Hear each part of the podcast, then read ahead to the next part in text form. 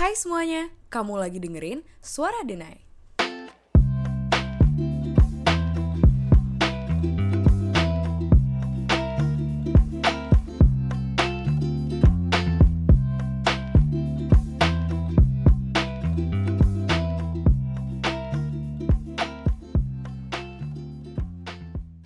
Halo semuanya, kembali lagi di Suara Denai bareng gue Ayasha Felis dan gue Faresel Daka.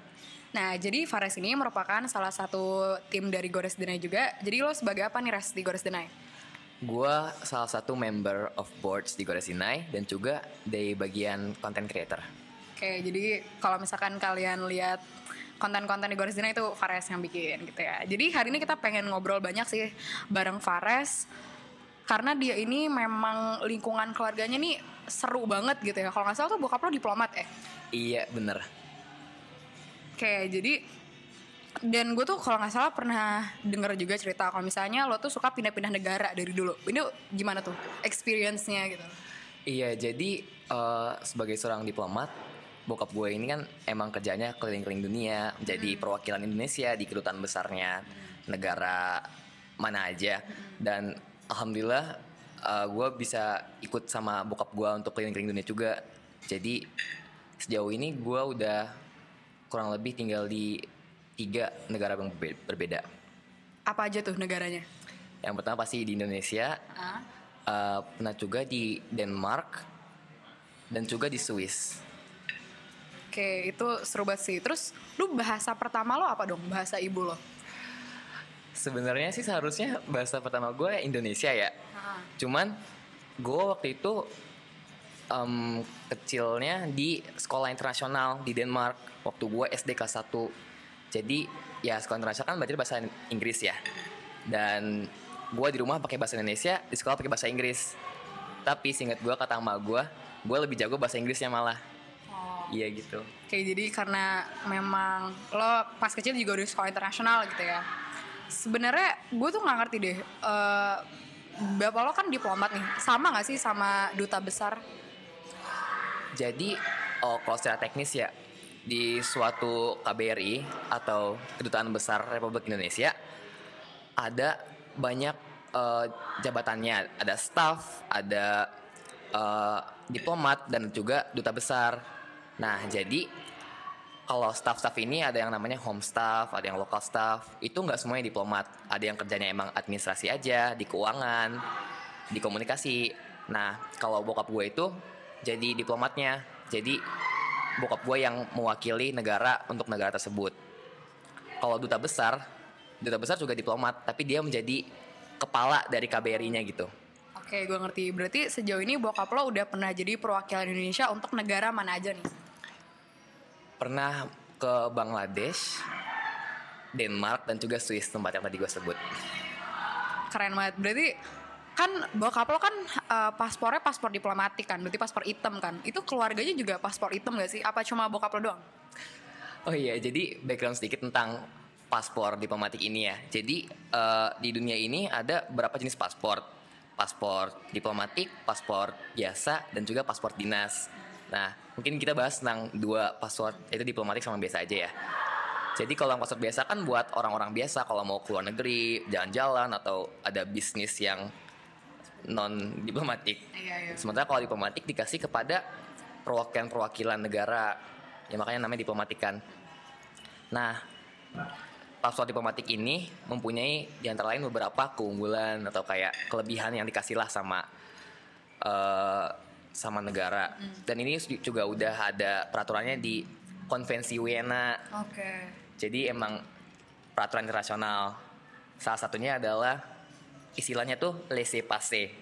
Nah, apalagi tuh? Itu menarik banget. Jadi sebagai diplomat tuh kalau lo kemana-mana, lo bisa tunjukin paspor lo dan lo nggak usah banyak di imigrasi, nggak usah banyak nunggu, lo mm-hmm. tinggal dilewatin aja. Lewat aja. Emang emang iya. Kalau di mana-mana tuh kalau gue lihat emang apa ya?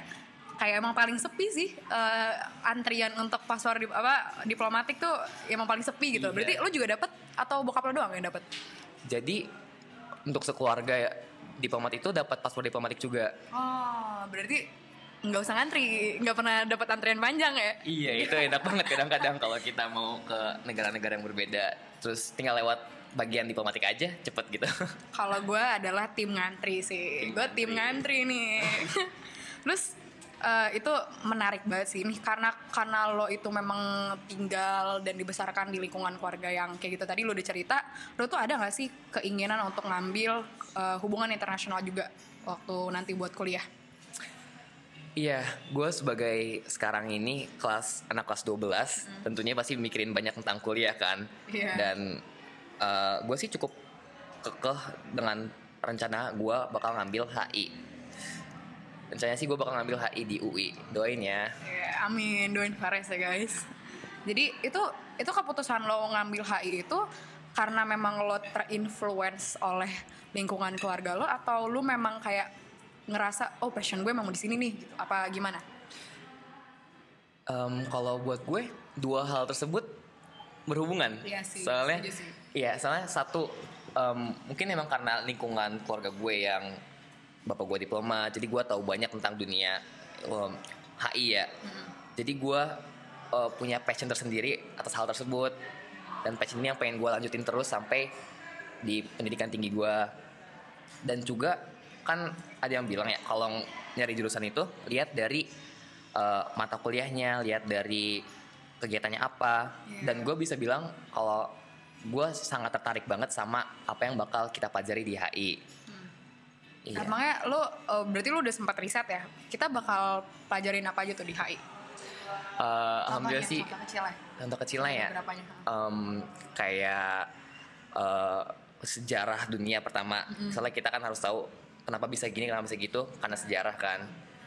Dan juga tentang dinamis uh, tokoh-tokoh antar negara, oh, iya, iya. aktor antar negara. Soalnya di H I kan kita gak cuman ngebelajar tentang diplomat doang kan, yeah. kita juga belajar tentang semua tokoh, semua masyarakat yang yeah. berhubungan di yeah. dunia internasional. Setuju sih, terus apalagi ada hukum internasional juga, jadi udah mencakup banyak yeah. gitu deh. Itu keren banget sih. Terus uh, gimana denger-denger tante lo apa di World Bank ya? uh, itu gimana tuh? Iya, sebenarnya di berarti tante lo emang kerja di apa ya, organisasi multilateral juga gitu. Mm-hmm. Itu berarti memang keluarga lo tuh asik banget kayak H I banget gitu ya. Bisa dibilang, tapi sebenarnya itu tuh nggak nggak ada hubungannya antara bapak gue yang diplomat dengan tante mm. gue yang bisa di World Bank tuh. Kayak bener-bener sendiri-sendiri, oh, tapi kebetulan ya, iya, kebetulan, sebenarnya kebetulan banget ya. Ujung-ujungnya pada di H I gitu. Jadi tante gue tuh awalnya dia tuh kuliah di U I, habis itu dapat beasiswa ke Belanda. Dan di Belanda ini dia kebetulan dapat uh, kayak undangan untuk kerja di pertama di UNICEF di P B B. Oh, keren-keren. Iya, keren. Dari situ dia kerja-kerja-kerja. Sekarang dialihkan ke World Bank. Gitu. Jadi asli keren banget sih, jadi emang gak sengaja terus pas banget di lingkup itu gitu ya. Berarti kalau misalkan lo emang udah tertarik sama dunia hubungan internasional gitu, lo berarti udah pernah nyoba M U N dong nih? Pernah gak? Pernah, nyoba M U N sekali. Bisa ceritain gak tuh pengalaman lo ikut M U N tuh gimana? Ah, jadi waktu itu kalau gak salah November tahun dua ribu tujuh belas, gue masih kelas sepuluh di SMAN satu Depok. Dan disitu gue masuk ke English Club kan. Dan di English Club gue awalnya jadi debater biasa, tapi temen gue ngajak tuh, eh ikut M U N yuk. Dan abis gue liat-liat M U N kayak gimana, gue kayak tertarik. Wah, kita jadi yeah. uh, perwakilan negara yeah. di sidang P B B gitu. Udah gue banget nih, gue banget. Udah, wah, gitu gue ya. banget nih.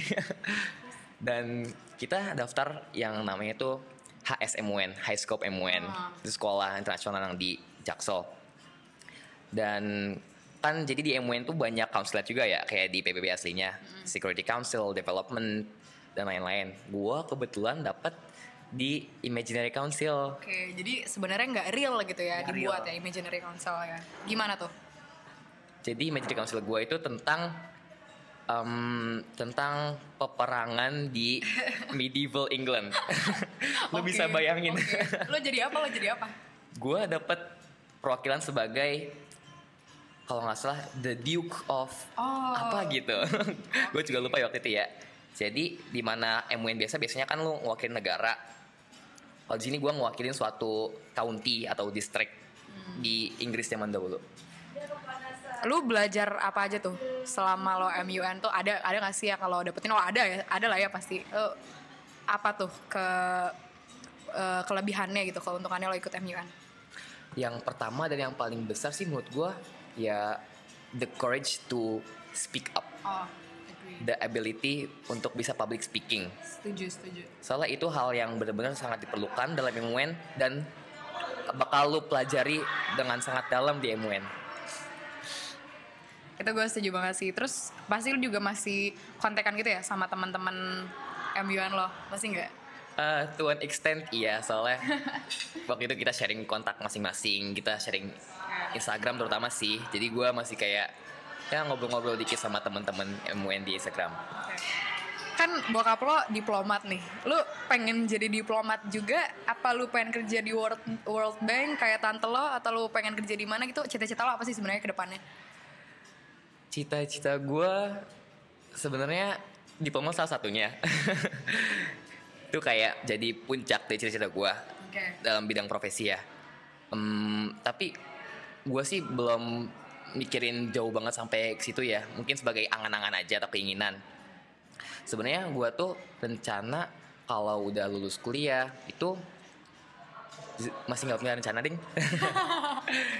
Jadi pokoknya uh, kalau diploma tuh udah udah ujung banget gitu ya kayak yeah, rencana mimpi, mimpi besar lo gitu. Kayak terus uh, menurut lo menurut lo pribadi nih sebenarnya penting nggak sih buat anak-anak muda Indonesia buat kontribusi di skala internasional? Menurut lo gimana? Wah, penting banget, no doubt about that. Kalau menurut gue sih um, sebagai anak Indonesia untuk bisa berkontribusi di skala internasional dalam organisasi atau komunitas yang internasional itu jadi poin plus banget.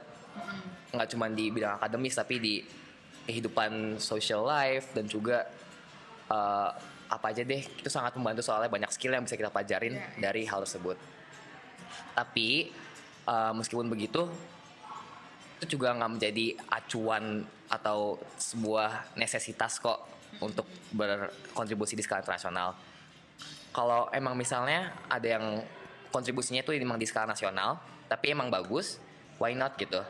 Dalamin aja. Soalnya gue kenal banyak dari teman-teman gue yang mereka berkecimplung di dunia-dunia pendidikan nasional dan mereka emang benar-benar passionate dan emang fokus di bidang tersebut yang sangat bagus.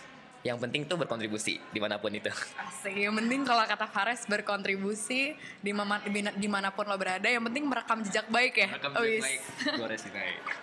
Oke, jadi kalau misalkan ada orang yang ngeluh tentang kemampuan bahasa dia gitu, padahal dia mau banget nih, dia dia pengen banget berkontribusi di dunia internasional tuh, dia pengen keluar negeri, tapi dia mengeluhkan bahasanya gitu. Dia takut akan, pokoknya dia nggak dia nggak pede lah.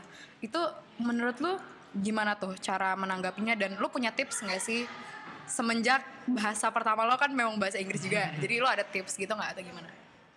Um, jadi ini salah satu masalah yang sering banget gue temuin sama temen-temen gue atau orang-orang yang emang baru belajar bahasa baru atau emang menurut mereka kurang jago gitu. Jadi kalau kita analisis dulu nih, kenapa? Jadi kalau kita analisis dulu nih, kenapa mereka bisa berpikiran demikian? Kenapa mereka bisa uh, suka pede gitu, iya nggak pede? Ya pertama karena mereka takut membuat kesalahan. Oh ya, setuju, setuju. Iya. Dan juga mereka self confidence-nya yang self confidence-nya yang emang nggak ada untuk uh, speak up. Dan menurut gue, justru itu hal yang nggak harus lo takutin. Gue waktu itu pernah dengar suatu studi uh, tersedia tentang um, perbedaan apa kemampuan belajar seorang anak sama seorang dewasa, okay, dalam bidang bahasa. Nah, emang faktanya tuh kalau anak kecil itu mereka bakal belajar bahasa jauh lebih cepat dan lebih dalam daripada orang dewasa. Itu kenapa? Pertama, karena anak kecil ini tidak takut melakukan masalah. Oh, dia gitu. Iya, dimana kalau kita yang ya dewasa kan, ya, gitu kan kita mikirin tentang grammar, tentang ya, kita apalah gengsi. Iya, ya, gengsi dan wah kalau ntar dia denger gue ngomongnya salah, malu nih gue nih. Iya, iya, iya. Dimana anak kecil tuh nggak berpikiran demikian. Ya, gitu kan. Yang penting bisa komunikasi lah gitu. Setuju, setuju. Nah, dan gue pengen uh, point out hal tersebut kepada mereka yang kira-kira masih malu-malu dalam berbahasa asing. Kalau sebenarnya nggak apa-apa to make mistakes. Sebenarnya ya itu proses belajar pasti. Keren sih. Berarti jangan takut untuk membuat kesalahan ya. Dan itu udah ada studinya sendiri gitu. Iya benar. Oke, jadi lo ada kesan-pesan gak nih, lo ada untuk penutup gitu buat teman-teman yang mau berkontribusi di baik itu di skala nasional ataupun internasional gitu, lo ada pesan gak buat mereka? Jadi pesan gue buat kalian ya, um, jangan pernah takut untuk coba, okay. Itu yang pasti. Mungkin kalian awalnya ngelihat kalau wah gede banget kayaknya nih tantangannya, tapi lo gak bakal tahu sampai lo coba. Exactly. Dan lu nggak tahu hal itu bakal bawa lu kemana. hmm. Jadi kalau kata gue coba aja ya. Yeah. Oke, okay, thank you banget Fares hari ini udah mau ngobrol banyak di Suara Denai. Iya, yeah, terima kasih kembali Aisyah. Oke okay, deh teman-teman, kita nanti ketemu lagi di episode selanjutnya. Bye bye.